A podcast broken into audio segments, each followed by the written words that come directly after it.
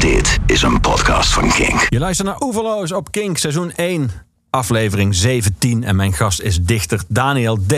Daniel, welkom. Dankjewel. Welkom. Fijn om hier te zijn. Nou, welkom in het programma waar je jarenlang de dichter van dienst was, de huisdichter.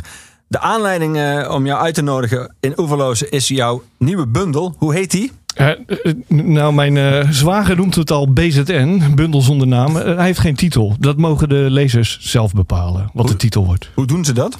Eh, voorin komt er een stickervel waarin alle titels van de gedichten, want de gedichten hebben wel een titel gekregen, eh, zitten. En eh, als je dus een titel ziet van zo'n gedicht en je vindt het mooi, kan je het uit het stickervel trekken en op de voorkant plakken. Bijvoorbeeld witte sokken. Van alle gedichten. Dus je kan zelf. gedichten, Dus één van die gedichten wordt dan een soort van het titelgedicht. Ja. Voor, voor iedereen anders. Ja, Ja. dat is een beetje het idee. Nou, ik dacht ook vooral, dan hoef ik dat zelf niet te verzinnen. ja. Of is dat jouw eerste knieval voor het populisme? Zou het ook kunnen? Ja, nee, maar dat is niet zo. Nee, nee ik dacht. eh, kijk, enerzijds kan je natuurlijk zeggen van, eh, nou ja, dat is dan wel, het is een, het is een leuke gimmick. Hè? Ehm, maar het, het zegt ook wel iets over de bundel. Want het, het gaat wel over eh, de boel samenhouden. En eh, zoeken naar een plaats in de wereld. En ik dacht, nou ja, dan mogen de lezers ook actief meedenken. Ja. En ze kunnen ook kiezen om hem titelloos te laten. Dus Zeker. eventueel. Ja.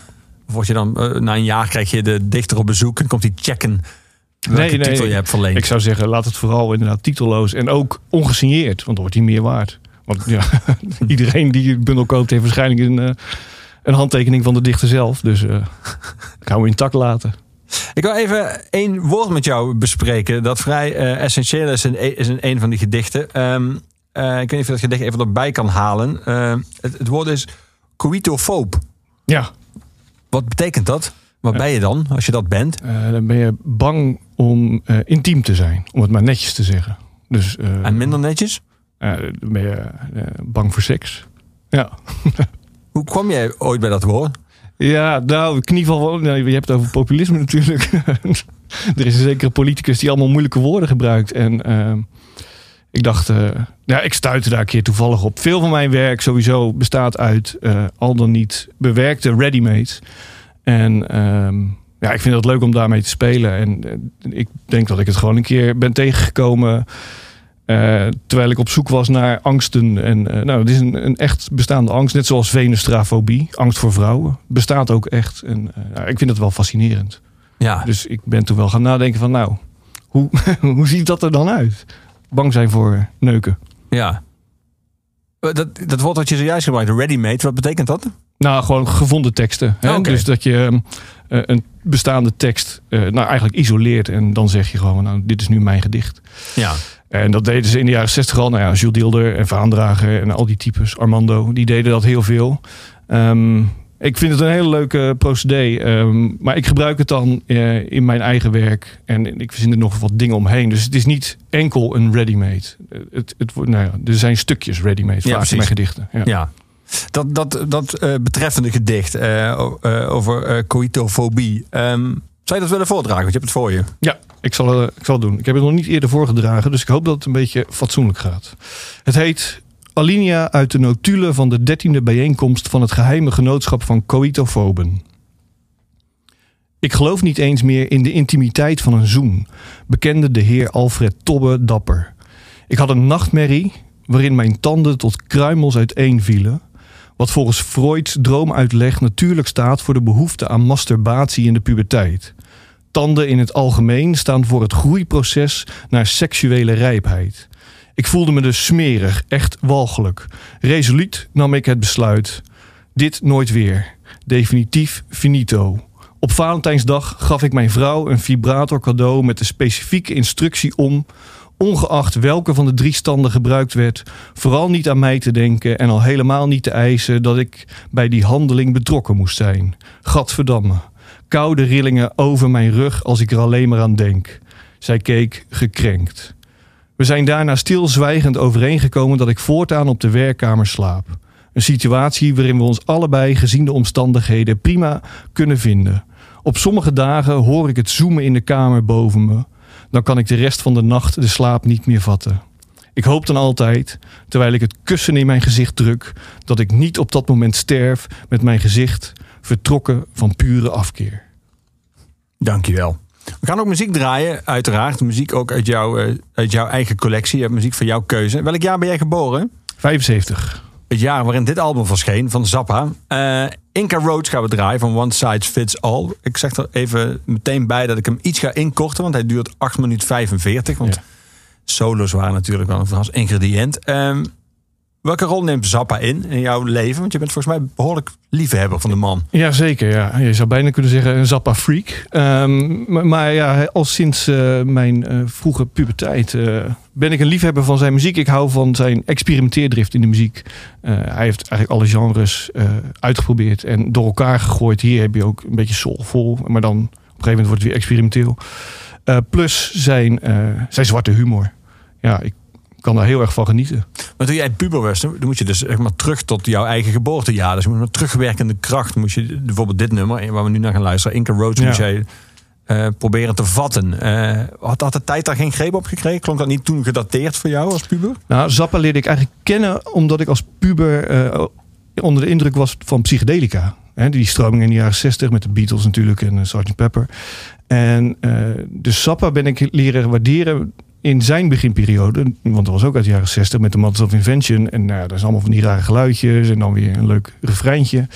En zo ben ik eigenlijk uh, meegegroeid. Nou ja, na dato dat wel. Uh, met zijn muziek. Dus eerst vanuit de psychedelica en later is hij natuurlijk wat soulvoller gaan spelen en uh, weer meer, meer rock. En nou ja. Zijn zoon uh, brengt nog steeds zijn werk. Ja. Volg je die ook? Ja, als hij in Nederland is, ga ik er altijd naartoe. Ja, ja vind ik hartstikke leuk. Het is niet het echte natuurlijk, maar ja, hij speelt wel heel goed. Ja, en dichter bij het echte kom je alleen Nee. al genetisch natuurlijk niet. Nee, precies. Nee. We gaan hem luisteren, naar zijn vader dan. Inca Roads.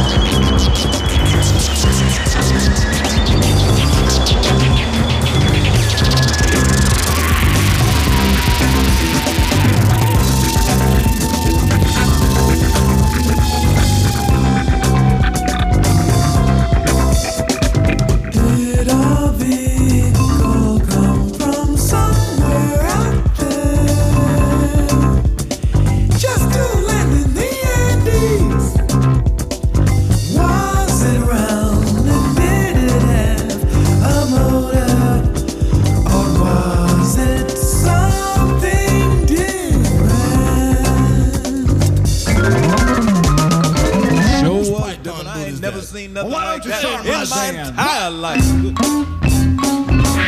round ball after it's good. That white can't do nothing.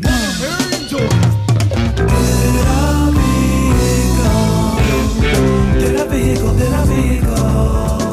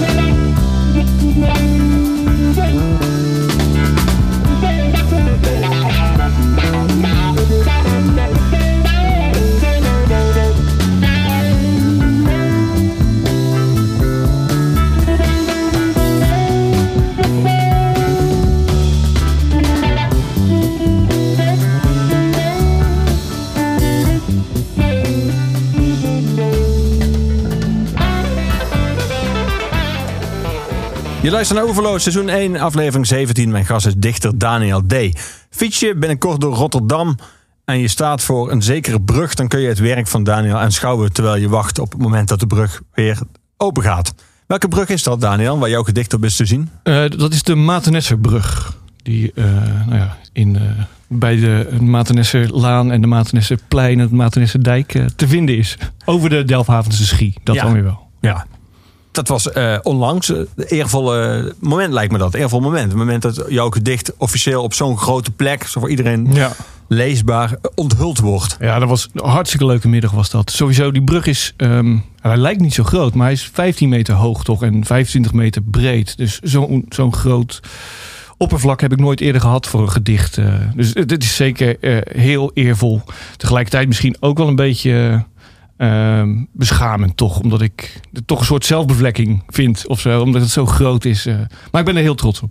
Ja, nou, het zou wel zelf bevlekken zijn als je de hele dag jij voor die brug ging staan wachten. Ja, wat ik dan wel doe. Ja.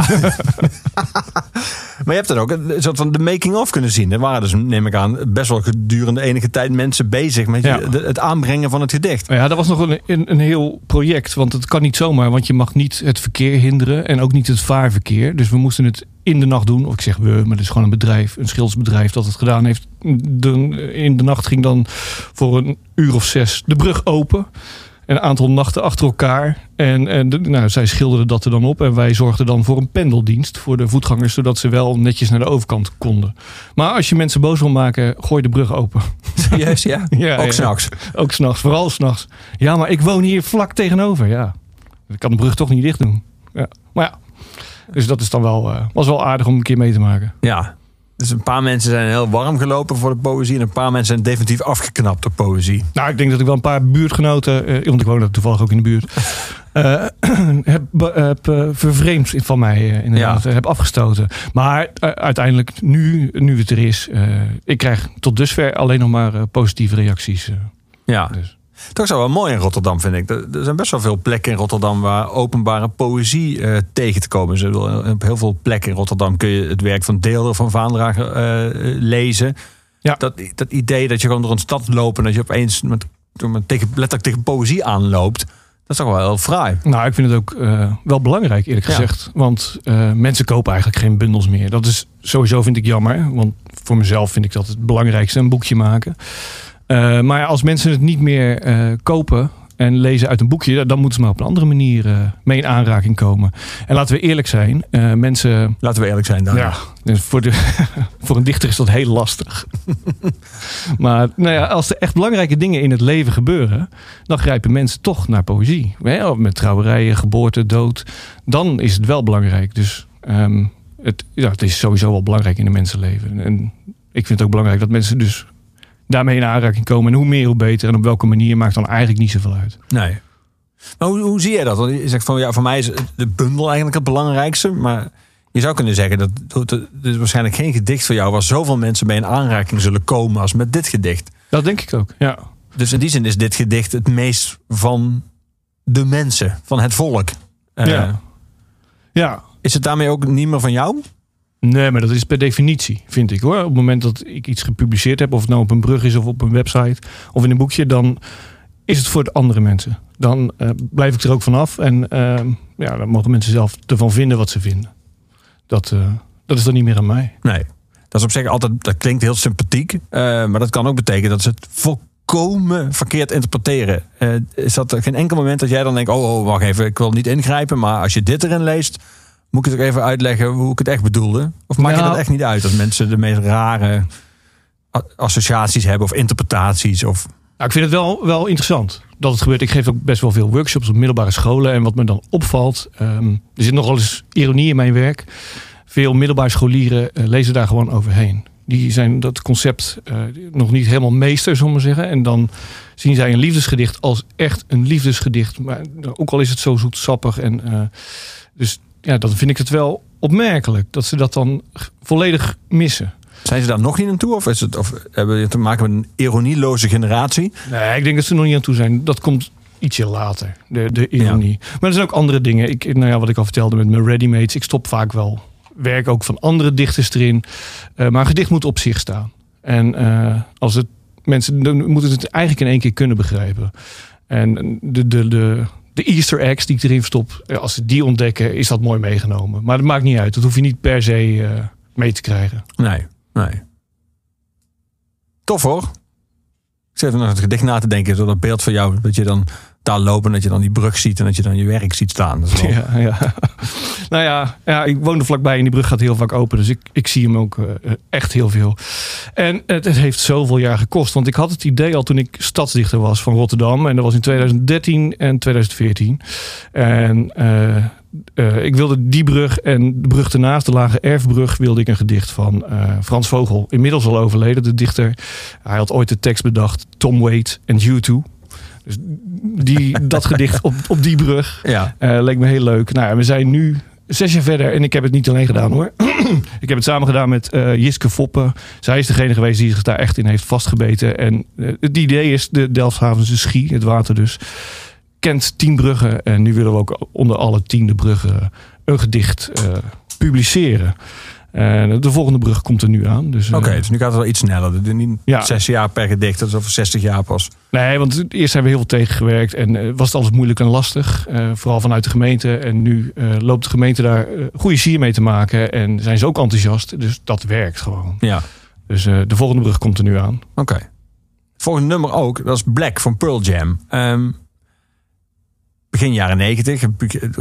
Grunge rekende hardhandig af met de er- erfenis van de jaren 80. Eh, je had eigenlijk, zeg maar, eh, grofweg gezegd, de grote drie eh, eh, voorop lopend. Soundgarden, Nirvana en Pearl Jam. Was jij het meest van Pearl Jam? Of vond je ze alle drie? eh, Nou, ik was eigenlijk in die periode was ik het meest van Nirvana. Pas later heb ik de kwaliteit ontdekt van dat debuutalbum van Pearl Jam. Ik dacht nou, dat het eigenlijk heel goed is. Eh, maar in die periode, dat was voor mij wel een soort muzikaal ontwaken. Want ik was toen 15, 16. Toen kwamen die albums uit. En ik dacht echt, oh wauw. Want ik kom natuurlijk uit Rotterdam en daar was toen eh, de Gabberhouse eh, groot. Wat ik ook heel geestig vond hoor. Maar het is natuurlijk wel, eh, nou ja, het elektronische punk en vrij monotoom op een gegeven moment. En ik was wel heel blij dat, dat er ook iets van nou ja, een soort nieuwe rock revival was. Wat de grunge toen was. ja.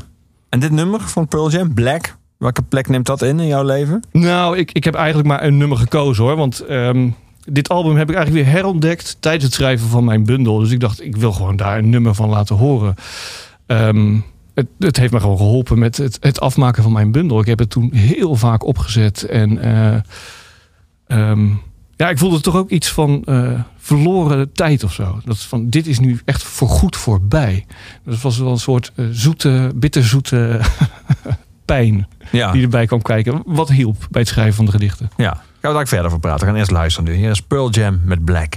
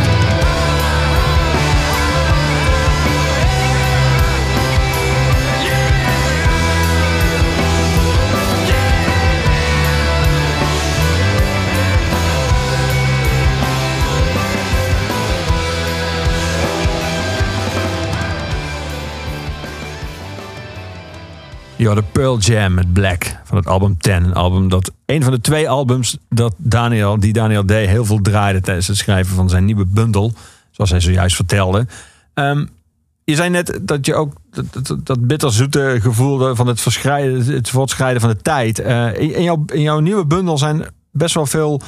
eh, vaak dat de verteller eh, iets van plan was. Of dat hij zich iets voornam. Of dat er iets er niet van is gekomen. Of dat er dan daar een nieuw voor, voornemen uit voortkomt. Dat is wel iets wat, wat geregeld terugkomt. Viel me op Ja, in de gedichten. ja Ehm, grappig dat je dat eruit haalt. Ja. Is dat eh, uit, uit het leven gegrepen inmiddels? Nou, ik denk het misschien wel. Ik, de, de dichter en vriend van mij, eh, Stefan Nieuwenhuis, heeft ooit gezegd... eh, eh, wat zo aardig is aan mijn bundels... is dat je precies kan zien waar ik sta in het leven. En ik vrees dat hij daar wel een beetje gelijk in heeft. En eh, dit is wel een, nou ja, een periode geweest... eh, waarbij dingen niet helemaal vanzelf gingen. Ehm, daar ben ik nu wel weer uit hoor. Maar eh dat is wel de weerslag daarvan. En eh, heel sterk het gevoel had ik eh, tijdens het schrijven van die bundel. ehm, dat ik de boel bij elkaar wilde houden. Wilde vasthouden. En, en nou ja, zoals hè, de plaat van eh, Pearl Jam. Dat is gewoon voorbij. Die jeugd die ik gehad heb, die geweldig was. Maar die komt nooit meer terug. En dat is eh, soms lastig te accepteren. Ja. Maar lukt het wel? ja, je hebt geen keuze. Ja, uiteindelijk.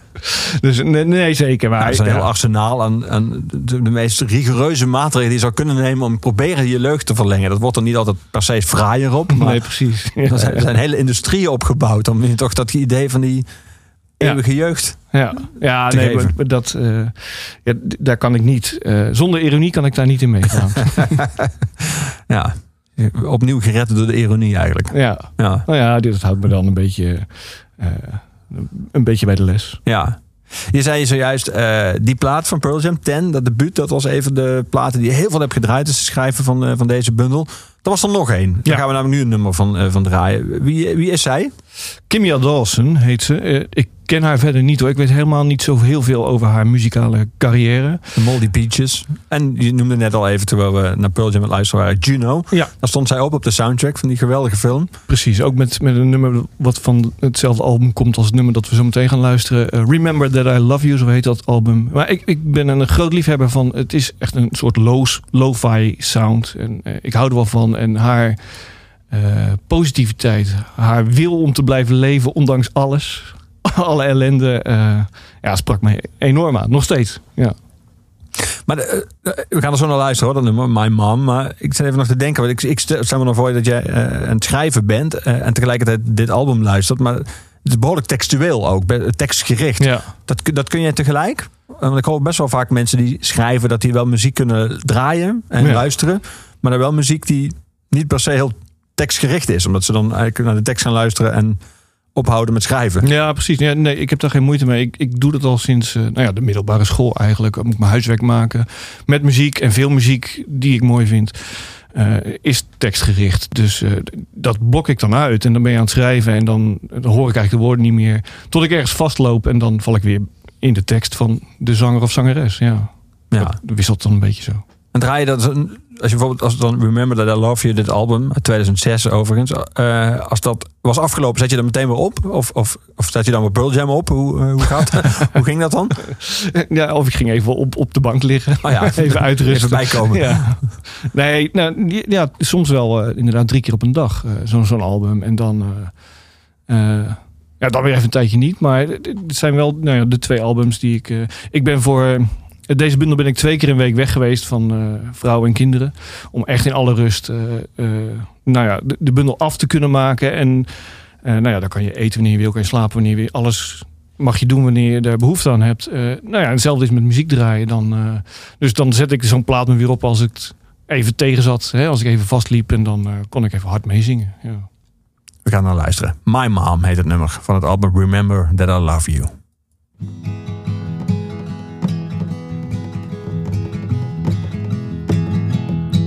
I've you ever had a dream that your favorite baby's drowning and you grab him by his sweater sleeve, pull him up onto the ground, and you can hear the water slosh around inside his tiny gut?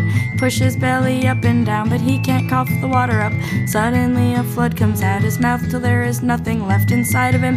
He's empty now, there isn't even one small breath, and he goes limp in your arms. All the people's mouths are moving, all you hear are car alarms, and you wake up and start to cry.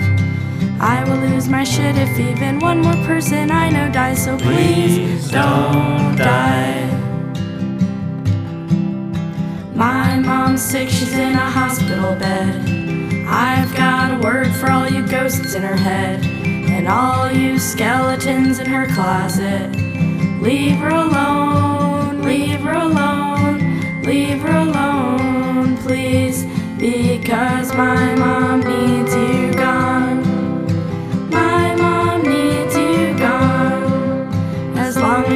haunted, she'll never get strong. My mom needs you gone. You traded all your paper clips for a soap dish that way.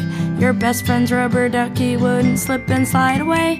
But he traded his rubber duck for a cigar box to place your paper clips in. Mr. Hooper came to say, Oh, my dear friends, Bert and Ernie, here's a little something for each of you from me. Here are your paper clips and here's your rubber ducky. How could I ignore such selfless generosity? The human body's made up of good and bad bacteria, but the antibiotics and the antibacterials are killing all the good ones, and the bad ones just get stronger and become super infections. It's harder to destroy them and it's harder to detect them, and there's something in her blood, and there's something in her leg, and there's something in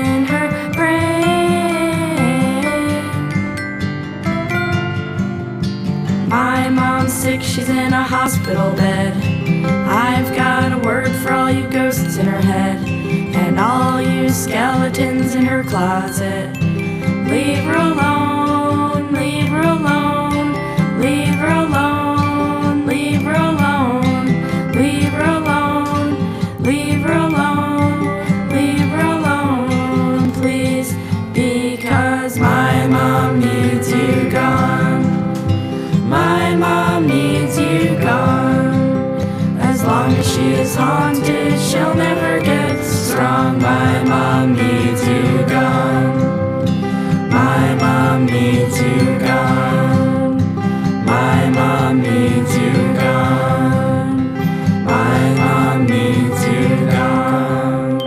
luistert naar Oeverloos op Kink, seizoen 1, aflevering 17. En mijn gast is dichter Daniel D.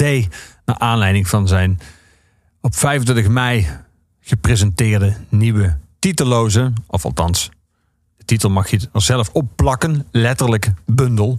Eh, Daniel, in enkele gedichten in jouw nieuwe bundel spelen kinderen een rol. Die komen dan zo door, door het gedicht heen wandelen. Het zijn er vaak twee.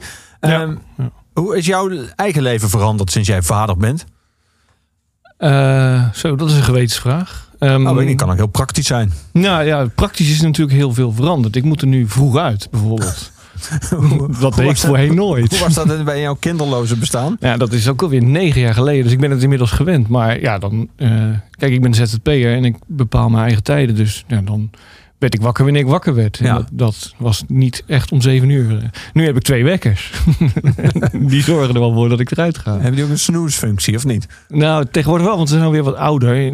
Mijn oudste is negen en mijn jongste is zes.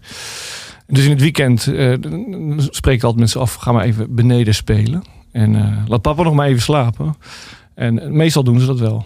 Dus dan word ik alsnog wakker als ze ruzie krijgen, maar goed. ja. Dus nee, praktisch is het eh, veel veranderd. En eh, ik denk eh, dat qua nou, gevoelsleven of zo.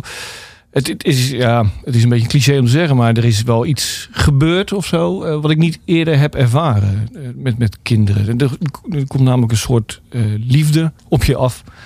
die ik niet, niet eerder kende. Ja. Dus ja, alle, alle clichés zijn waar. Op het moment dat. eh, bij een vrouw is het waarschijnlijk al iets eerder in de buik, begint het dan natuurlijk. Maar bij, bij, een, eh, bij een man is het dan op het moment dat die kinderen daar dan komen. Ehm, ik, ik ben geen, geen heldhaftige man of zo. Als er ergens ruzie is, dan zou ik eerder weggaan dan eh, er gelijk bovenop slaan. Maar ik weet wel dat ik zonder nadenken in het vuur zou springen voor mijn kinderen. Dus dat is een soort nou ja, oerliefde die ik niet eerder heb ervaren. Ja. Maakt het ook bang? Zeker, zeker in het begin van eh, dat ik kinderen had. Ehm, ze hebben zelfs bij het consultatiebureau hebben ze een aantekening gemaakt voor, eh, voor mij. Omdat ik eh, met mijn eerste kind het kind wel erg voorzichtig optilde. Dat vonden ze heel bijzonder. Hadden ze nog niet eerder meegemaakt. Dat ik dacht van ja, maar het is, ze is af. Hè, er zit, alles zit erop en eraan. Dat wil ik toch niet op de een of andere manier een kras op maken. Dus, eh, maar ja, goed. eh, dat, dat vonden ze dan toch wel nodig dat er dan een aantekening gemaakt moet worden. Maar is dat... eh, ik heb geen kinderen, dus ik, ik ken die terminologie niet en ik ken de context niet. Maar is dat dan zoals vroeger dat je een sticker kreeg? Is dat een compliment of is dat, iets- is dat een uitdrukken van zorgen? Nou, ik vroeg er ook inderdaad naar van... krijg je het later dan weer terug op mijn brood? en toen zei ze, nee hoor, dat maakt allemaal niet uit. Ik denk, ja, waarom schrijf je het op? Maar ze wilden het toch even noteren, ja. Ik heb er daarna nooit meer iets over gehoord. Dus ik denk dat het wel allemaal wel goed is. Maar Dat, Ja. het, dat het verjaagd is inmiddels. ja, precies. ja. Dus, ja, Ja. Nee, ik, ik vond het heel moeilijk. En eh, ook het, het idee dat op een gegeven moment had ik dan... Vooral natuurlijk met mijn eerste kind, want dat is alles voor het eerst. Bij de tweede, die die hebben we gewoon maar laten gaan. Dat, eh, ja, de eerste is gelukt, dus ja, wat maakt het nog uit? Nee, maar eh, ja, dan heb je, had ik haar zo in zo'n draagdoek en dan ging ik boodschappen doen. En dan was ik eigenlijk gewoon heel de tijd bang dat ik zou vallen. Dus en dan werd voor mij lopen werd ook iets nieuws. Dat ik dacht van, oh ja, het kan even, ja. Dus die angsten en dan ook nog, ik woon natuurlijk vlakbij die Delfshavense Schie, dat water en eh, nou, auto's. En eh, ja, op een gegeven moment moet je dat ook maar gewoon loslaten, want anders word je kinderen te gek. Ja, Dus, ja. ja. Ik zit nu te denken, je zijn negen, maar dat komt natuurlijk over een paar jaar. Komt, gaat de bel, staat vriendje, vriendinnetje kan natuurlijk ook, maar nummer één voor de deur. Ja, dat zou zomaar kunnen, inderdaad. Ja. Nou ja, dan wil ik gewoon met mijn kickboxvriend op de bank zitten, natuurlijk. Even overleggen wat we van plan zijn. Nee, nee, nee ik hoop ehm, dat ik zo'n vader ben. Ik weet het allemaal niet, want er moet natuurlijk nog gaan gebeuren. Maar dat ik eh, ze een gezond seksueel eh, ontwikkeling eh, gun. Dat hoop ik dan toch maar. Maar ja, niet, eh, niet in mijn bed in ieder geval. Dat dan weer niet. Wat stom opmerking. Maar ja, ja, je moet er ook niet aan denken. Het is net als met je ouders. Eh, Je wil niet weten dat ze eh, seksueel actief zijn. Ehm, ja, tegelijkertijd wil je ze ook niet in de weg staan, toch? Ja. Nee, en ja, zeg, daarzonder zou je er zelf niet zijn. Dus het zou ook hypocriet zijn om het ze te ontzeggen. Nee, precies. Ja, ja.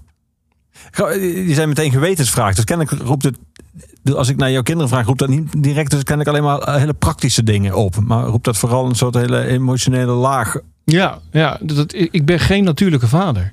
Dat heb ik wel ontdekt. Het, het is ook zo dat eh, kinderen ontwikkelen zich steeds. En steeds als ik denk van oké, nu snap ik het. Dan maken ze weer een sprong. En dan moet ik weer opnieuw beginnen. En ja, dus elke keer toch een soort, eh, nou ja, weer wennen aan elkaar. Ja, Eh, ik vind dat best moeilijk, ja. Jij maakt ook een sprong, maar dan iets later. Zo erachteraan. Ja, ja. Dat ik denk, oh oké, nu, oké, jullie snappen dat nu. Ja. ja. En, eh, oh, nu zijn jullie zo. Ja. En zijn ze, eh, loopt er, lopen er twee eh, continue bronnen van poëtische inspiratie door je huis? Of is, of is de verleiding om bij elke eerste zinnetje of eerste grappige uitdrukking of eh, je aantekeningenblokje te maken, is die weer dan ook gewoon wel voorbij? Nou, ik doe het nog steeds hoor. Ik vind het ook leuk. Ik hou inderdaad een schriftje bij met, met leuke uitspraken van mijn kinderen. Het is ook leuk voor later. En tegenwoordig deel ik ze ook op eh, de sociale media. Verschillende uitspraken, vooral van mijn jongste. Ik moet daar nou ja, toch ook wel echt om lachen. Het is, mijn jongste is ook een soort ongeleid projectiel hoor. Die eh, er van alles uitflapt. Dus nou, ik vind het dan wel geestig. Eh, maar het is niet dat ik, ik... lees ze wel eens, maar ze, ze is vrij onverbiddelijk tegen jou af en toe. Ja, ja, zeker. Ja. Ja. ze kan wel echt eh, streng uit de hoek komen, om het maar zacht te zeggen. Maar eh, ja, ja goed. Dat, dat, maar dit dit is met gedichten schrijven zo dat er gewoon een antenne uitstaat. Hè? En, en, en 9 van de 10 van die opmerkingen, daar doe ik nooit iets mee voor mijn eigen werk. Maar soms zijpelt er wel inderdaad iets door in mijn gedichten. Ja, Ja. We gaan muziek draaien. Keuze van jou. De Gift. Gaan we draaien met het album eh, van het album eh, De Zee. Nee, het album heet eigenlijk Zeven. Dus ja zeven. Dat, ja. dat het fraaie envelopje zat, het album. Het nummer heet De Zee. Eh, 2007 komt het album. Ehm, waarom de Gift? Laten we daar eens mee beginnen. Waarom de band? Ah, ik, ik ben een liefhebber. Nou, ik wou bijna zeggen van het eerste uur, dat is niet waar. Maar eigenlijk toen zij tien jaar bestonden. Ze bestaan nu 30 jaar al. Maar toen zij tien jaar bestonden, heb ik ze leren kennen. Ehm, En eh, ja, dat heet dan atonaal, geloof ik. Maar dat geluid vond ik erg mooi. En sindsdien heb ik ze zo vaak gezien. En ik vind het ook leuk hoe zij... eh, Ze gebruiken teksten uit de wereldliteratuur. Veel, veel poëzie van anderen altijd. Nooit zelfgeschreven teksten. Hoe zij daar muziek van maken. Ook het nummer dat we zo gaan luisteren is van, eh, is van een gedicht van Boris Rizy. Een Russische dichter. Helaas ook al overleden. Maar ja, hij is er zelf uitgestapt. Ehm, ja, dus ja, ik, ik hou heel erg van dat geluid. En, en dus weer de tekst ook. Ja, ik wil, dit nummer wil ik gewoon op mijn crematie. Vind ik heel, eh, ook wel heel geestig, omdat ze het de hele tijd hebben over de dichter D in het nummer. Wat een heel andere dichter is, namelijk Dimitri. Maar dat maakt niet uit. Ja, ehm, we gaan er naar luisteren. De Kift is hier met De Zee.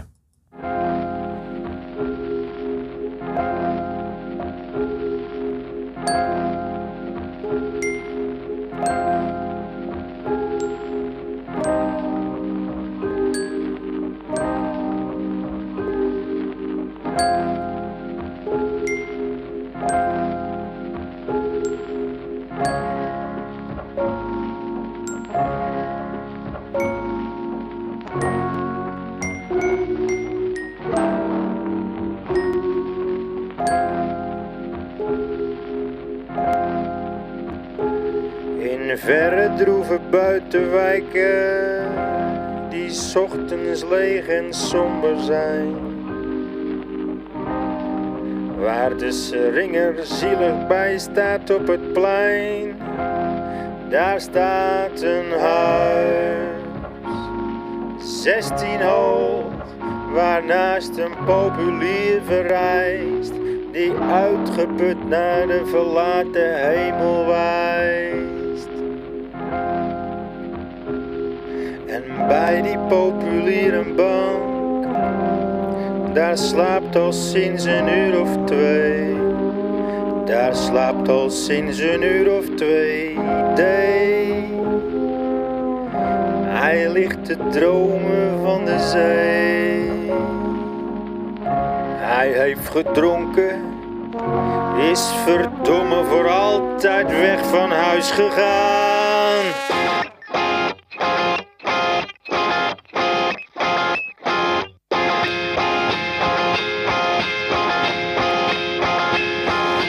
Naar de zee vertrekken, maar kwam bij het station niet aan.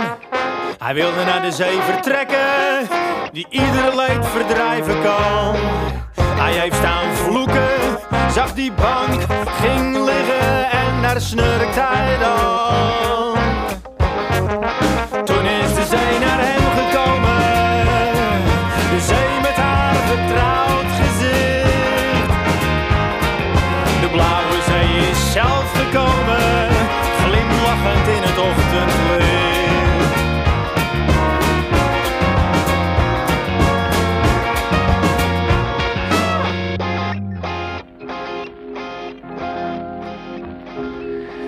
Is de zee naar hem gekomen, de zee met haar vertrouwd gezicht. De blauwe zee is zelf gekomen, glimlachend in het ochtendlicht. En Dee die heeft toen ook geglimlacht. En die bewegingloze vent, vermagerd kaal en zonder tanden, is ijlings naar de zee gerend.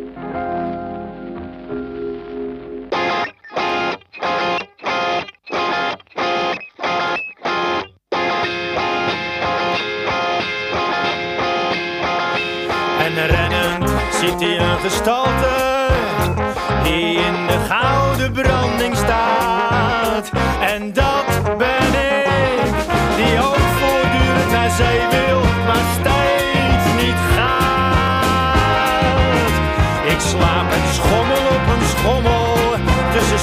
Op een plein.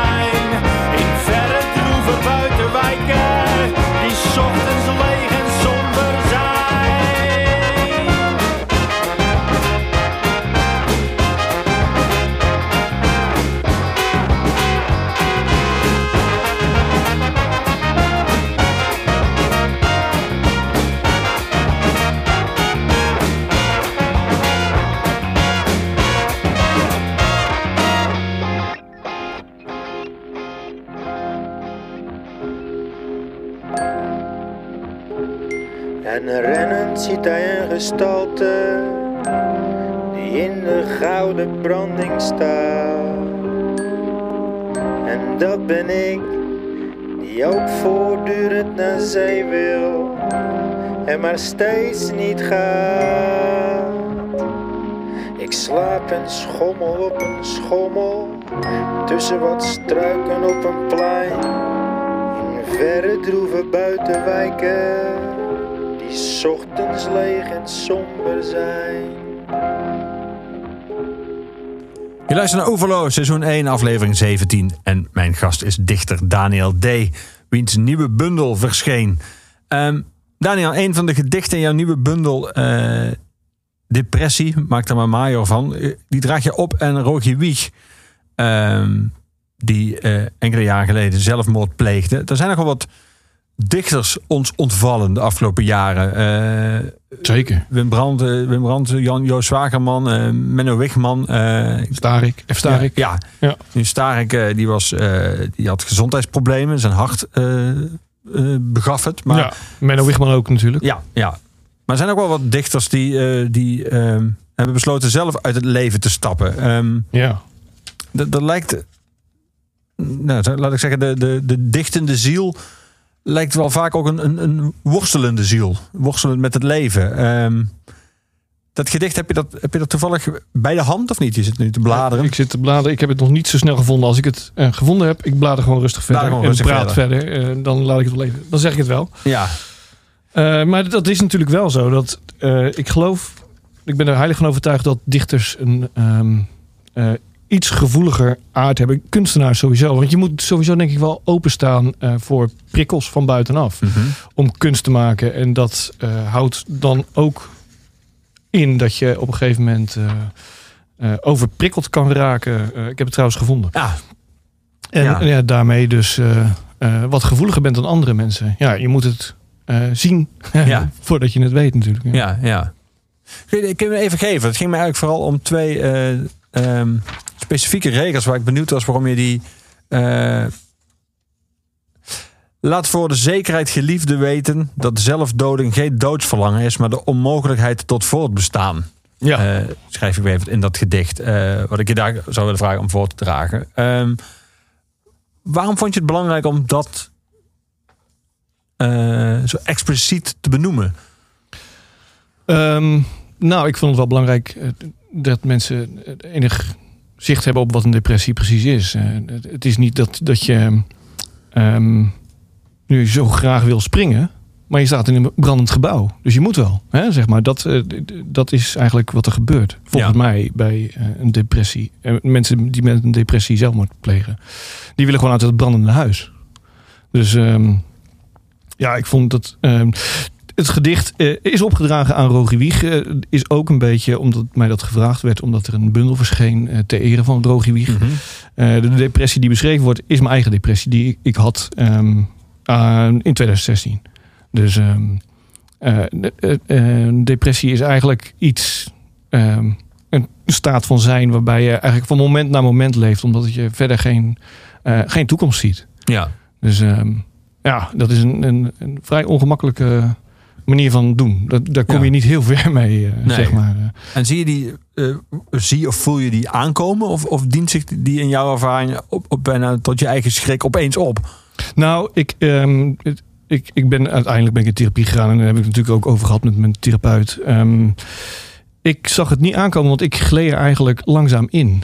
Eerst dan zeg je een keer een afspraakje af en eh, vervolgens neem je bepaald werk niet meer aan. En eh, uiteindelijk in eh, december 2015 eh, lag ik ineens twee weken op de bank en zei mijn vrouw van, en nu ga je naar huisarts, want dit gaat mis. En toen, zelfs toen dacht ik nog van, ah, flauwekul, weet je wel. Dit is even gewoon omdat het minder licht is. En, Nou, toen wat, wat, wat voor termen gaf je daar toen zelf aan dan? Dacht je van, ik heb gewoon mijn dag niet, maar dan heel veel dagen achter elkaar even? Of het is een soort van de herfst? Of het is... eh, nou, ik wilde het gewoon niet erkennen. Ergens wist ik het natuurlijk wel, dat het, dat het gewoon mis was.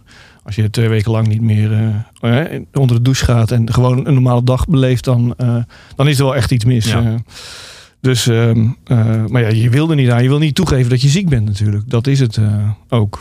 Maar ja, ik moest toen echt naar de huisarts. Want anders was het, ik zag het gewoon aan de blik. Want dan was ze niet langer bij me gebleven, we maar zeggen. Dus Ja. Ja, ik ben toen maar gegaan. En eh, ja, dat was ook wel verstandig. ja.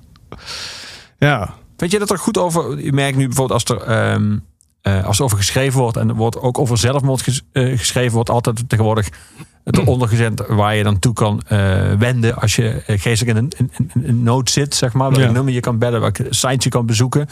Dat is, dat is iets van de laatste jaren. Het lijkt ook wel of iedereen wel wat voorzichtiger is geworden... met er zomaar iets over schrijven... of een soort van zomaar associaties maken... of een soort psychologie uit de losse pols. Dat gebeurt een aantal jaren veel meer. Er werden ook af en toe gewoon psychologen opgebeld om te vragen of ze even een soort van konden schetsen wat dan met degene die er niet meer was eigenlijk aan de hand zou zijn geweest waarschijnlijk.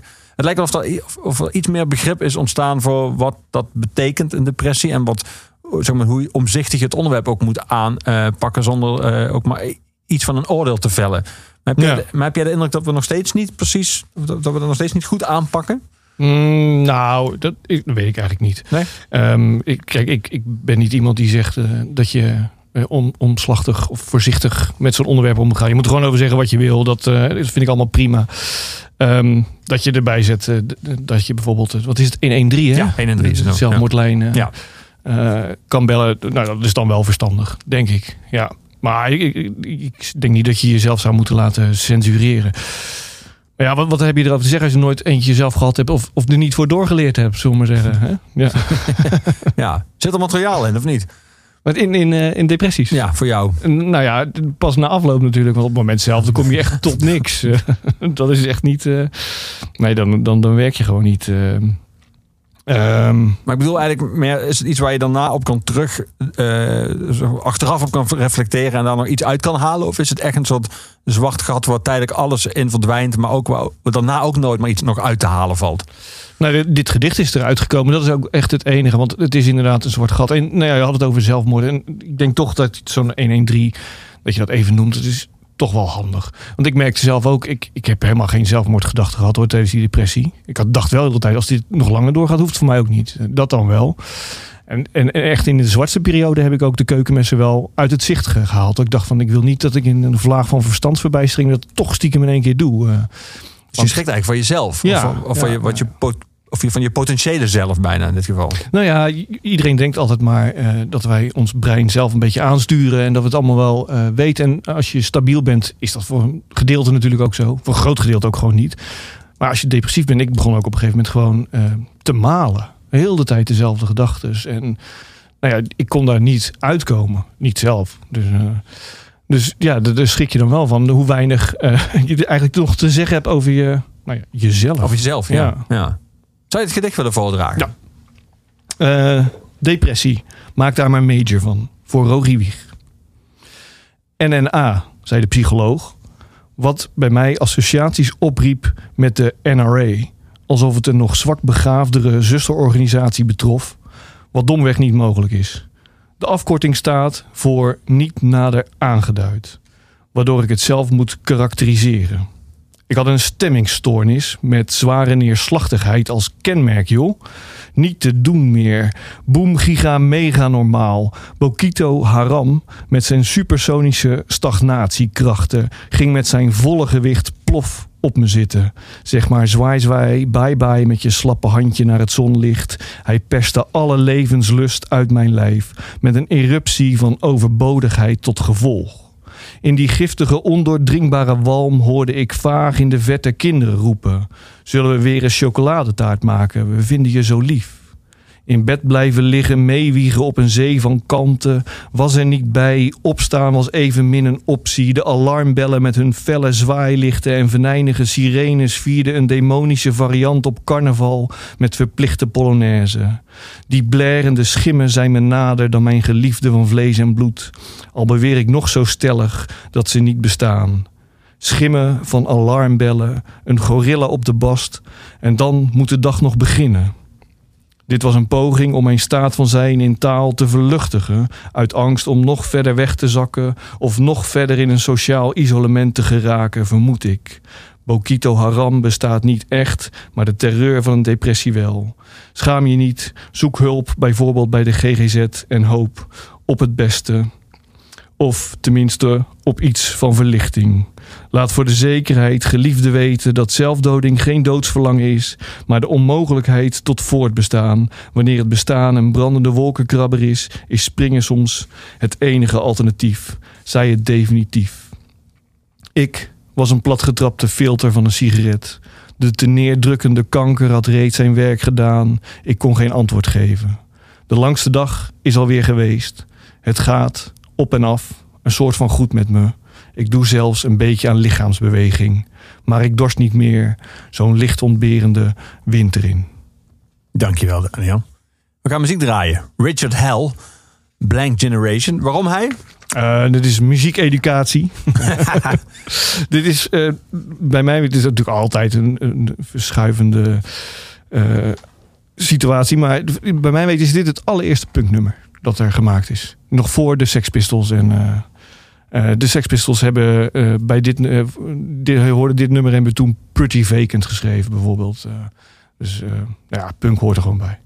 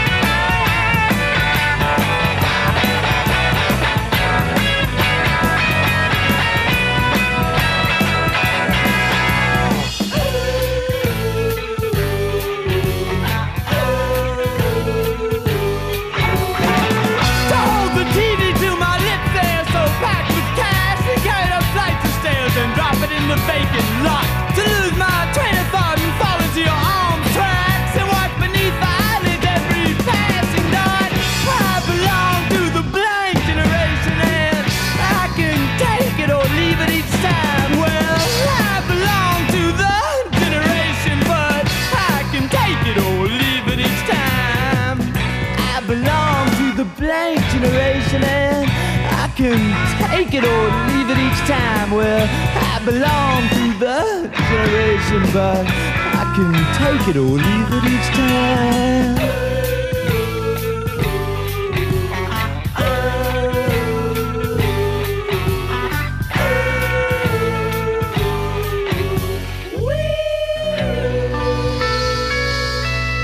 Je luistert naar Oeverlo, seizoen 1, aflevering 17. Dichter Daniel D. is mijn gast. Daniel, ik las laatst een interview met eh, Brad Easton Ellis... naar aanleiding van zijn nieuwe essay-bundel Wit.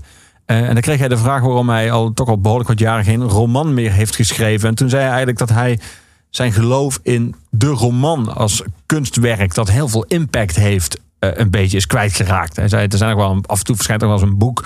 dat heel veel mensen kopen, waar heel veel mensen het dan ook over hebben... maar dat komt eigenlijk niet meer zo vaak voor. Ehm, eh, en hij zei, een Netflix-serie eh, leidt tegenwoordig tot veel meer eh, soort van oproer en debat en opwinding ook. En een soort van gezamenlijk op verheugen op een nieuwe seizoen of een nieuwe aflevering. Ja. Hoe is dat in poëzie? Want jij komt vaak op scholen, je geeft workshops. Heb je het gevoel dat je een soort uitstervende diersoort aan het vertegenwoordigen bent? Of is dat eigenlijk altijd al voor een klein publiek geweest en is dat ook op zich niet wezenlijk veranderd? Hoe, hoe zie jij dat? Nee, cijfermatig is het inderdaad. eh nou ja, matig, zeg maar. Ja. Dus eh, er is zeker geen, geen groot publiek. En af en toe zie je een soort opleving. Nu zie je dat toch best wel veel jongeren geraakt worden door nou ja, eh, toch het spoken word. Ja. Wat een beetje een vertakking is van poëzie. Ah, ik vind gewoon, het hoort er gewoon bij, bij poëzie. Dus dat is dan wel een opleving en een fijne opleving ook, vind ik. Eh, Dus dan is er toch weer aandacht bij een, een nieuwe generatie. Eh, uiteindelijk denk ik dat het ook bij eh, welke ontwikkeling ook voortkomt. Er een aantal mensen altijd zullen blijven die poëzie interessant genoeg vinden om hun leven door te laten nou mislukken. En daar moet je het van hebben, van, van die paar enkelingen. Ik denk dat. Ik heb me ooit laten vertellen dat in Nederland zijn er 2000 echte poëzieliefhebbers. En met echte poëzieliefhebbers wordt dan bedoeld mensen die vaker dan één keer per jaar een bundel kopen. Dus nee, groot publiek is het niet. Ehm, maar ja, ik vind het heel leuk. Ik bedoel, eh, er zijn heel veel mensen die naar voetbal kijken. Dat doet me helemaal niks. Eh, maar ik zal het niet verbieden. eh, als ik maar gewoon de poëzie mag blijven promoten. Ja. En die jongeren die je merkte bij die workshops bijvoorbeeld, of bij scholen bezoeken die eh, aanslaan op spoken word, is dan de link vaak eh, hip-hop? Is zeg maar een soort van lijn van hip-hop naar spoken word naar poëzie? Is dat. Komt Nee. nee. spoken word terecht via het luisteren naar hip-hop bijvoorbeeld of nederhop? Eh, nee, eigenlijk niet. Oké. Opmerkelijk genoeg. Nee, het zijn, zijn vaak mensen die een verhaal willen vertellen. En naar een vorm zoeken en ehm, zien dat het eh, op een podium kan. Het is, het is ook niet echt een direct, eh, zeker de beginnende spoken word artiesten, direct poëzie of poëtisch te noemen. Maar het is vooral wat gedreven. Dat ze nou ja, bijna als een, als een dominee voor een kansel iets te vertellen hebben. En dan, zo- daar zoeken ze eigenlijk een vorm naar. En, en een, een goed instapmodel is dus het spoken word. En de mensen die dan doorgaan, die worden vanzelf eh, op een gegeven moment eh, dichterlijker, zullen we maar zeggen. Ja. Ja. Wat wakkerde bij jou destijds de liefde voor poëzie aan? Wat zie jij daar als een soort oerbron van? Nou, dat, dat was Jules Deelder voor mij. Ja, ik was 13 en ehm, ik zat met mijn vader eh, voor de televisie eh, naar een documentaire te kijken eh, over het gevangeniswezen in Nederland. En eh, nou, dat is allemaal kommer en kwel. En toen kwam er op een gegeven moment een kerel in beeld en eh, die vertelde dat hij gratis optrad voor die lui, omdat die toch al niks hadden. En hij las een paar gedichten voor. Dat was dus Jules Deelder. En zijn hele houding sprak mij aan. Zijn houding van eh, eigenlijk lak aan alles. En, eh, en toch ook eh, een soort mededogen voor mensen die het minder hebben. Ehm, en ik ben letterlijk de volgende dag toen naar de plaatselijke bibliotheek gegaan. En heb een bundeltje gescoord van, eh, van Jules. En ja, toen is mij eh, de vlam gaan branden. Ja. Ik wilde eigenlijk in een tweede deel worden. Kan altijd nog. ja. Zwart haar, haar zwart verven, zwart pak aan, zwarte bril op. Ja, ja, wie weet. En, en, ja, de drugs. moet ik de hele tijd naar jazz luisteren. Dat ook. Ja, Je hebt weinig jazz bij je nu.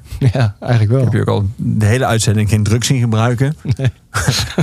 Dat haal ik straks zien als ik naar buiten kom. Maar je hebt wel een nummer bij je dat Food and Pussy heet. Dus je zit wel een beetje in de Ja, gevaarlijke hoek. Dan Reader heet hij. klopt. Wie is hij? Ehm, Dan Reader is een, eh, volgens mij een Amerikaan die tegenwoordig ehm, in Berlijn woont. Dat is verder niet van belang, maar ehm, hij maakt zijn instrumenten zelf en zijn liedjes maakt hij zelf allemaal lo-fi.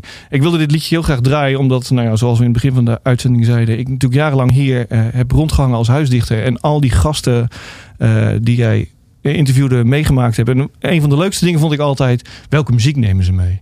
En dit is, Dan Reader is een van die muzikanten die ik ontdekt heb door een van de gasten die jij, eh, nou wat is het, negen jaar geleden hier eh, had. Eh, Harm Goslink, de muzikant, toevallig ook uit Rotterdam. Die had hem meegenomen en thuis ben ik dat op gaan zoeken. En ja, het is wel bijgebleven, zeg maar, want ik vind het nog steeds leuke muziek. Ja, we gaan hem luisteren. Food and Pussy. Hier is Dan Reader.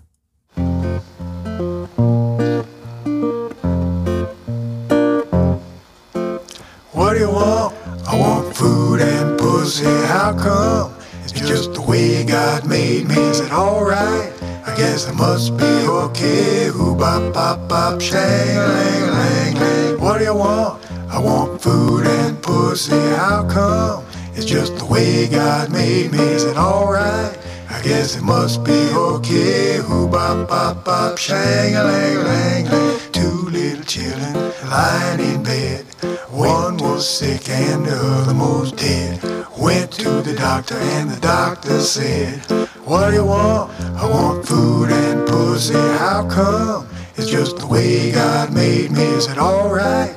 I guess it must be okay. Who bop bop bop, shang a lang a lang lang. What do you want? I want food and pussy. How come? It's just the way God made me. Is it alright? I guess it must be okay. Who bop bop bop, shang a lang lang. Went to the doctor and the doctor said the only thing that we can do is cut off your head. We'll send it to Berlin where I have a friend. He fix it like it's supposed to be and mail it back again. Oh, what do you want? I want food and pussy. How come? It's just the way God made me. Is it alright? I guess it must be okay. Who bop bop bop, shang a lang a. What do you want? I want food and pussy. How come? It's just the way God made me. Is it alright? I guess it must be okay. Who bop bop bop, shang a lang a lang. What do you want? I want food and pussy. How come? It's just the way God made me. Is it alright? I guess it must be okay. Who bop bop bop, shang lang lang lang. What do you want? I want food and pussy. How come? It's just the way God made me. Is it alright? I guess it must be okay. Je luistert naar Oeverloos op Kink. En mijn gast is Daniel D.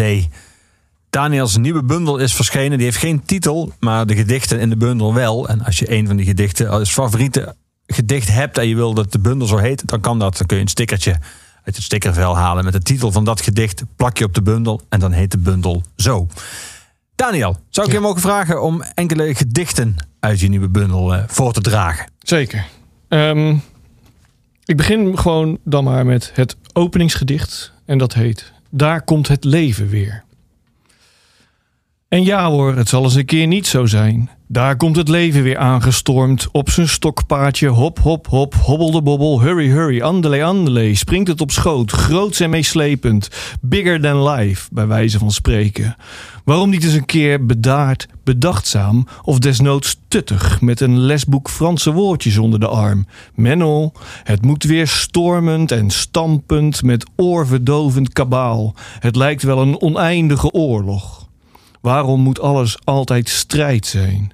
En maar briesend hinnik, hinnik, druk, druk, druk doen. Welke quota's moeten nu daadwerkelijk gehaald? Je grootste vijanden op dit ondermaanse zijn bij elke ademteug de tijd en uiteindelijk de dood. Vlak jezelf niet uit.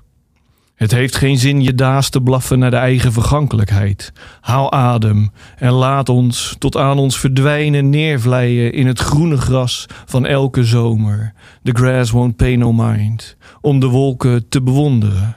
Kijk, dat is een konijn dat wel wat op het leven lijkt. Hij weet van geen ophouden. Ehm, het volgende gedicht, daar komen enkele eh, personages in voor. Eh, die ook in de rest van de bundel eh, steeds weer terugkeren. Dus nou, dit is dan een soort introductie naar die personages. eh, voor de mensen die uiteindelijk de bundel willen kopen. En ook voor de mensen die dat niet willen kopen. Maar nou goed. Het gedicht heet Het filmpje van Maria ging viraal. We zien Alfred die aanklopt. Het zijn beelden zonder geluid, dus we kunnen niet precies horen wat daar gezegd wordt. Alfred loopt een beetje rond, deurtje wordt opengemaakt en dan zien we Anita. Die vraagt wat er aan de hand is. Dan komt Charles naar buiten. Dat gaat er heftig aan toe. Dat wordt nog veel heftiger. Moet je opletten. Kijk, kijk, kijk, kijk, kijk. Hij gaat naar buiten. Het is een Tiel waar dit plaatsvindt. In het huis van haar vader is het circus Charles neergestreken. Hij is boos, hij ziet de camera. Nou, daar komt zij hoor. Zij gaat namelijk hulptroepen erbij halen. Dat heeft ze ook gedaan. Ze heeft vriendjes gebeld om Alfred even in elkaar te komen rammen. Ze heeft de politie erbij gehaald. Politie is de boel gaan sussen en heeft tegen Alfred gezegd: Wij adviseren u om een advocaat in de arm te nemen. Ehm, dus. En eh, voor nu, voor dit blokje, het laatste gedicht. Ehm, dit, dit gedicht komt eigenlijk voort. Mag ik dat vertellen? Graag, Ehm, zeker. In de zomer van 2016 was ik uitgenodigd eh, om voor te lezen op het, ehm, eh, het festival ehm, Dichter aan de Dijk in Barendrecht. En ik was daar samen met eh, de toen nog muzikant, want hij is gestopt. oh, hoe heet hij nou? nou ja, goed. Maar we waren een beetje vroeg. Zoeken we zo op. Ja. eh, En we waren wat vroeg en toen gingen we eh moppen tappen om de tijd eigenlijk een beetje door te komen. En eh, eh, nou ja, die, die muzikant, wiens naam ik gewoon vergeten, wat gewoon een vriend van me is, wat stom. Ik heb gewoon even een blackout hoor. Geef niet, we zoeken hem zo op. Ja, dan nou ja, gaan we, die- dan gaan we hem eren, gaan we zijn naam zingen. Precies. Ja, die had in ieder geval heel veel schunnige moppen. Eh, ik was er niet zo goed in. eh, maar later dacht ik van... eh, eh, er is wel een gedicht uit voortgekomen. Namelijk dit gedicht. De vriendelijke dokter probeert alleen wat tips te geven. Benader elk probleem als een hond. Als je het niet kan kluiven of bespringen... pis er overheen en loop verder. Schreeuw niet tegen je kinderen. Leun voorover en fluister in hun oor. Dat is vele malen beangstigender. Draai je hoofd naar rechts en dan naar links. Herhaal de handeling elke keer wanneer je voedsel wordt aangeboden. Plaats te alle tijden een aantal beterschapskaarten op de schoorsteenmantel. Als er dan onverwacht bezoek langskomt, denkt het dat je ziek bent geweest en daarom niet kon schoonmaken. Steek een hoek van het dekbed in de hoek van het dekbedovertrek. Steek de andere hoek van het dekbed in de andere hoek van het dekbedovertrek. Vouw het dekbed dubbel. Schop de hele warboel uit frustratie in een hoek van de slaapkamer. Begin met drinken ongeacht het tijdstip. Spendeer tijd aan mensen die je laten vergeten je smartphone te checken. Kus nooit langer in het openbaar dan de tijd die nodig is voor je bagage om gejat te worden. Koop per ongeluk de smaak chips die je kinderen niet lekker vinden, dan hoef je de zak niet te delen. Als je last hebt van kriebelhoest, slik dan zoveel laxeermiddelen dat je echt niet meer durft te hoesten. Maar slik nooit laxeermiddelen voor het slapen gaan in combinatie met slaappillen. Stel geen testament op, zo is iedereen werkelijk verdrietig bij je overlijden. Draag een zwart overhemd als je wijn gaat drinken. Voor een energievol ontbijt is het aan te bevelen om cornflakes te eten, maar vervang de melk voor tequila en vervang de cornflakes voor tequila. Succes! Dankjewel. We gaan dadelijk nog een paar gedichten van jou beluisteren. Eh, maar eerst gaan we muziek draaien. We gaan luisteren naar een hele bijzondere samenwerking tussen Les Claypool, bekend van Primus, en Sean Lennon. Eh, hoe kwam dit op jouw pad? Of is dat voor Zappa-fans een soort van directe afslag? In Ja, eigenlijk wel. Ja, ja, geniale ja. waanzin. Ik, eh, ik ben ook al. eh, ik volg Les Claypool vooral al sinds. eh, nou ja, ook sinds de puberteit, sinds het, eerste album van Primus. En, en sindsdien ben ik gewoon fan. Ik, ik ga altijd. Ik ben zelfs een keer geweest toen Nederland in de halve finale stond tegen Argentinië. En dat was hier in, Paradiso in Amsterdam. En ja, dat was heel snel uitverkocht.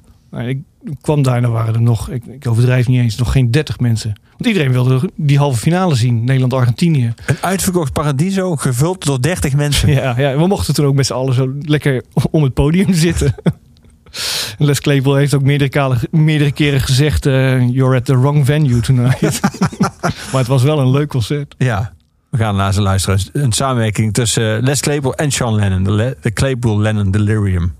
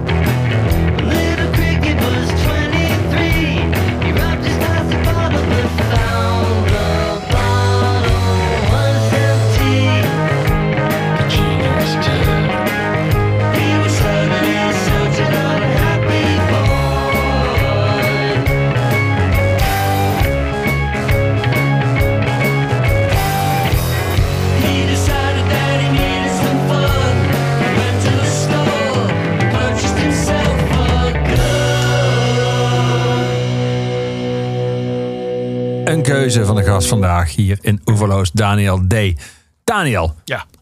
Weet je inmiddels hoe je vriend heet? Ja, ik ben, het, eh, ik ben er weer achter gekomen. Mark Lotteman. Mark Lotteman. Ja, stom hè. Dat ik het even Kon je kwijt was. Mark Lotteman vergeten? Laten we Ja. de naam Mark Lotteman nog een keer herhalen om dat goed te maken. Mark Lotteman, als je dit hoort. Ik sta er persoonlijk voor in dat Daniel een blackout had. Ja, sorry, het spijt me. Poëzie nu. Hemels. De klaroen is een signaalinstrument gemaakt van koper en heeft een doordringende scherpe toon van ruim 120 decibel, wat permanente gehoorschade kan veroorzaken. Een wolk is een zichtbare verzameling waterdruppeltjes of ijskristalletjes, al dan niet onderkoeld op enige hoogte. Wie erin gaat zitten en er op wonderbaarlijke wijze niet doorheen zakt, heeft desalniettemin de rest van de dag een natte reet. Een degelijke regenbroek is er niet bij. Er worden hier enkel witte lakens om het naakte lijf gedrapeerd. En alle plaatsen worden bezet gehouden door bloedserieuze engelen. Zo bezien zijn de historische afbeeldingen van de hemel geen aanbeveling tot sterven, al heeft men geen keus. Ehm, en om niet de kopjes te laten hangen, het volgende gedicht. Laatste lente. Onder het motto Hakuna Ma Vodka. It means no memories for the rest of your night. De loop van de supersoker, gevuld met wodka, stak ik in mijn mond. En nu weet ik het niet meer. Bent u degene die weet van mijn dagen dat ik alleen maar bij de Febo at? Dat ik een meisje om te zoenen had? Dat ik alleen maar zwarte kleren droeg? Dat ik de pruimen uit de koelkast at? Ze waren heerlijk, zo zoet en zo koud. De flora is een groot bestanddeel van ons voedsel en omgekeerd zijn wij niet meer dan compost voor de planten om op te groeien. Bent u degene die weet van mijn dagen dat ik alleen maar naar Friends keek, dat ik alleen maar naar buiten keek, dat ik een asielkatje in huis nam? De mens is zo'n knoeiboel van angsten en verdriet, althans ik wel. Bent u degene die weet van mijn dagen dat ik probeerde te stoppen met roken? Dat ik weer probeerde te stoppen met roken? Dat ik nog steeds probeerde te stoppen met roken? Dat ik een halve ton won in de loterij? Is dat echt gebeurd of heb ik dat gedroomd? De krokussen staan in bloei, mijn haar valt uit. Bent u degene die weet van mijn dagen dat ik ochtends gewekt werd in het ziekenhuis? Die bleke, bleke dagen in het ziekenhuis. Alle liefdes eindigen in dood en verderf, of toch op zijn minst in tranen of onverschilligheid. En dat noemt men dan groots en meeslepend. En dat vindt men dan een na te streven ideaal. Bent u degene die weet of dit mijn laatste lent is? Ik weet het echt niet. Zo vreemd, zo heel erg vreemd. Ehm, en dan sluit ik dit blokje dan maar af met eh, het laatste gedicht ook uit mijn bundel toevallig. En dat heet Ken je dat huis? Ons laatste huis moet aan zee staan, waar de zon schijnt en een milde bries waait. Dan noemen we het kapersnest of kakelbond. Jij in bloemetjesjurk, ik in mijn eeuwige Hawaii-shirt. Op de veranda twee rotan schommelstoelen waar we ongestoord tokkelen op onze ukuleles. In de keuken een verweerde tafel van wrakhout. In de mandjes van onze rollators de flessen wijn. Op de scootmobiel een piratenvlag. Op de spatbordsticker Born to Raise Hell. We nemen drie katten uit het asiel. Jack Sparrow, Han Solo en kapitein Haak die een pootje mist. Onze kinderen blijven voor altijd met hun kinderen bij ons wonen. Maar nu nog even niet. Kom mee naar boven. Ons bed ligt al te lang voor anker. Dankjewel, Daniel. Meer poëzie nu. Poëzie op muziek. Leonard Cohen. Waarom hij? En vooral waarom Famous Blue Raincoat? Dat is het nummer dat je uitzocht. Ja, Leonard Cohen is natuurlijk een dichter eh, die zijn tekst op muziek zet. En dit is een, een eh, geraffineerde tekst eh, in die zin dat het klassiek is. Hij maakt echt gebruik van, hoe noem je dat, hexameters, dus 16 lettergrepige regels die op elkaar rijmen. Ehm, dus het, is, het is om te laten horen wat voor een vakman het is. Maar ook vooral eigenlijk toch weer de, de inhoud van de tekst. Het is een hele pijnlijke tekst. Het is een brief aan eh, de man, een vriend van hem... die vreemd gegaan is met zijn vriendin. En waarin hij eh, eigenlijk probeert eh, hem te vergeven. Dus ja, het is gewoon mooi. Het is om te huilen zo mooi.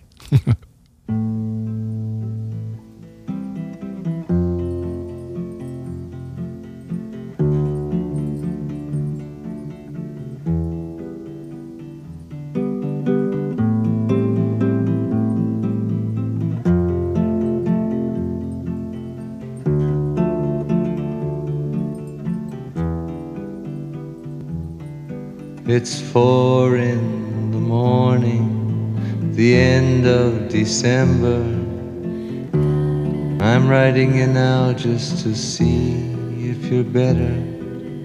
New York is cold, but I like where I'm living. There's music on Clinton Street all through the evening.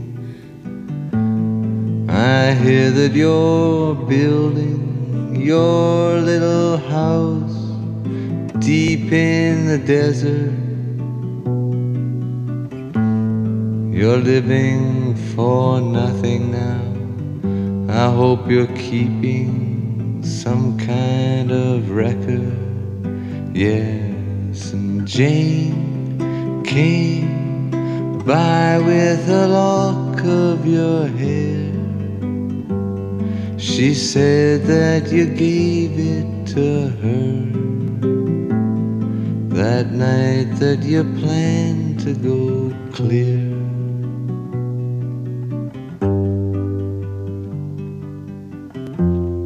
Did you ever go clear?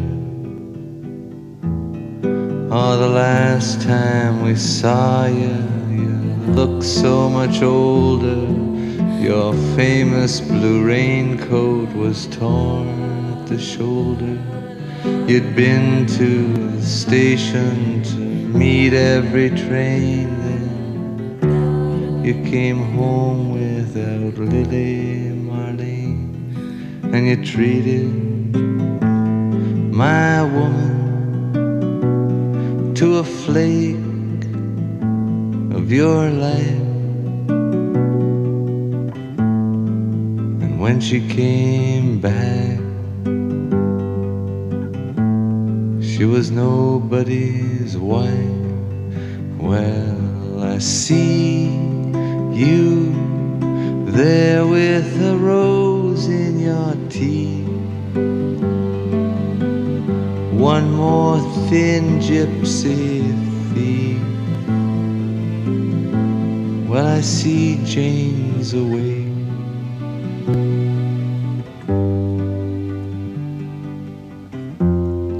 She sends her regard.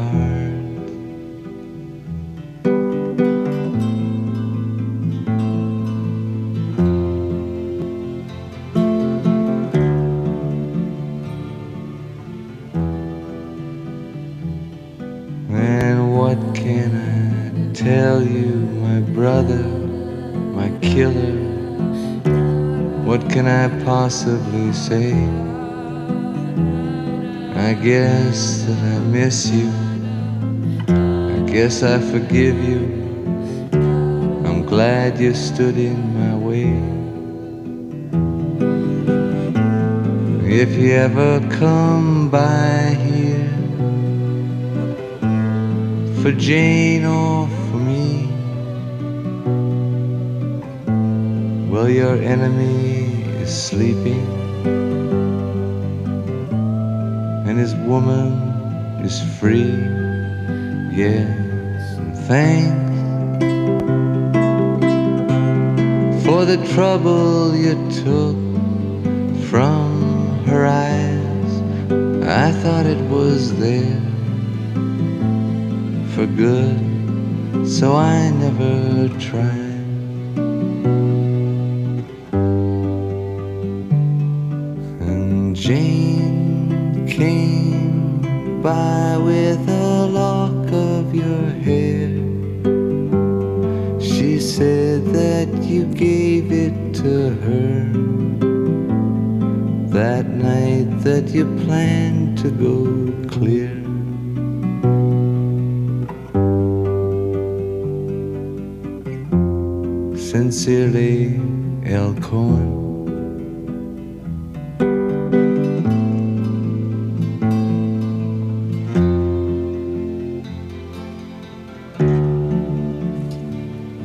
Je luistert naar Oeverloos, seizoen 1, aflevering 17. Mijn gast is Daniel D. We gaan eigenlijk afsluiten, Daniel, met jouw opvolger als eh, huisdichter van Oeverloos, Luc Ja. de Vos. We gaan eh, luisteren eh, tot slot van deze uitzending naar zijn prachtige nummer Mijn Oude Hart. Van het album van Gorky Homo Erectus uit 2006. En ik trof in jouw bundel een, een, ehm, een gedicht aan dat me op de een of andere manier dat ik een- bijna naadloos vond aansluiten bij de tekst van mijn oude hart. dus aan jou het verzoek of jij eh, tot slot van deze uitzending eh, dat gedicht zou willen voordragen. En daarna start ik mijn oude hart van Gorky. Prima. En gesp je revolverholster om. Hart van me, je had slechts één taak. Pompen tot in het oneindige. Waarom tref ik je nu dan hier aan onder de blubber op de bodem van de put? Haveloos, laveloos. Korstjes vastgekoekt aan de mondhoeken van de hele nacht projectielbraken. Schuimbekken, schuine moppen tappend, alle duivels uit de hel vloekend. Waarom liet je haar niet links liggen? Waarom kon je je klep niet houden? Breek uit die kooi van verontwaardiging. Wees een kerel, een kooiboy. Als John, ween niet zo jammer, niet zo jammer. Tuimelkruid rolt stilletjes langs de saloon. O hart van me, brekenbeen, blubberkop. Je had slechts één eenvoudige taak. Zet je voeten evenwijdig aan de schouders, knieën licht gebogen en pief, paf, poef. Hart van me, één ding weten we zeker. Je bent het breken nog niet verleerd.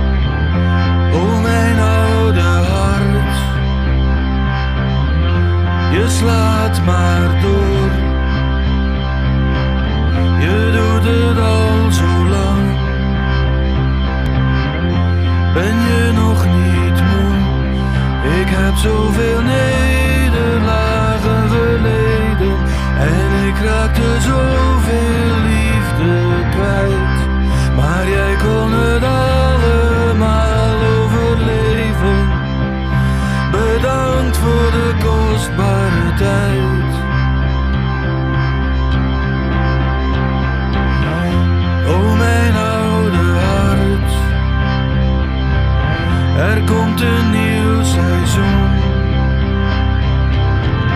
Voor de zoveelste keer. Het houdt nooit op. En jij kon zoveel naar me vergeten. Jij vond het allemaal niet zo erg. Jij kon het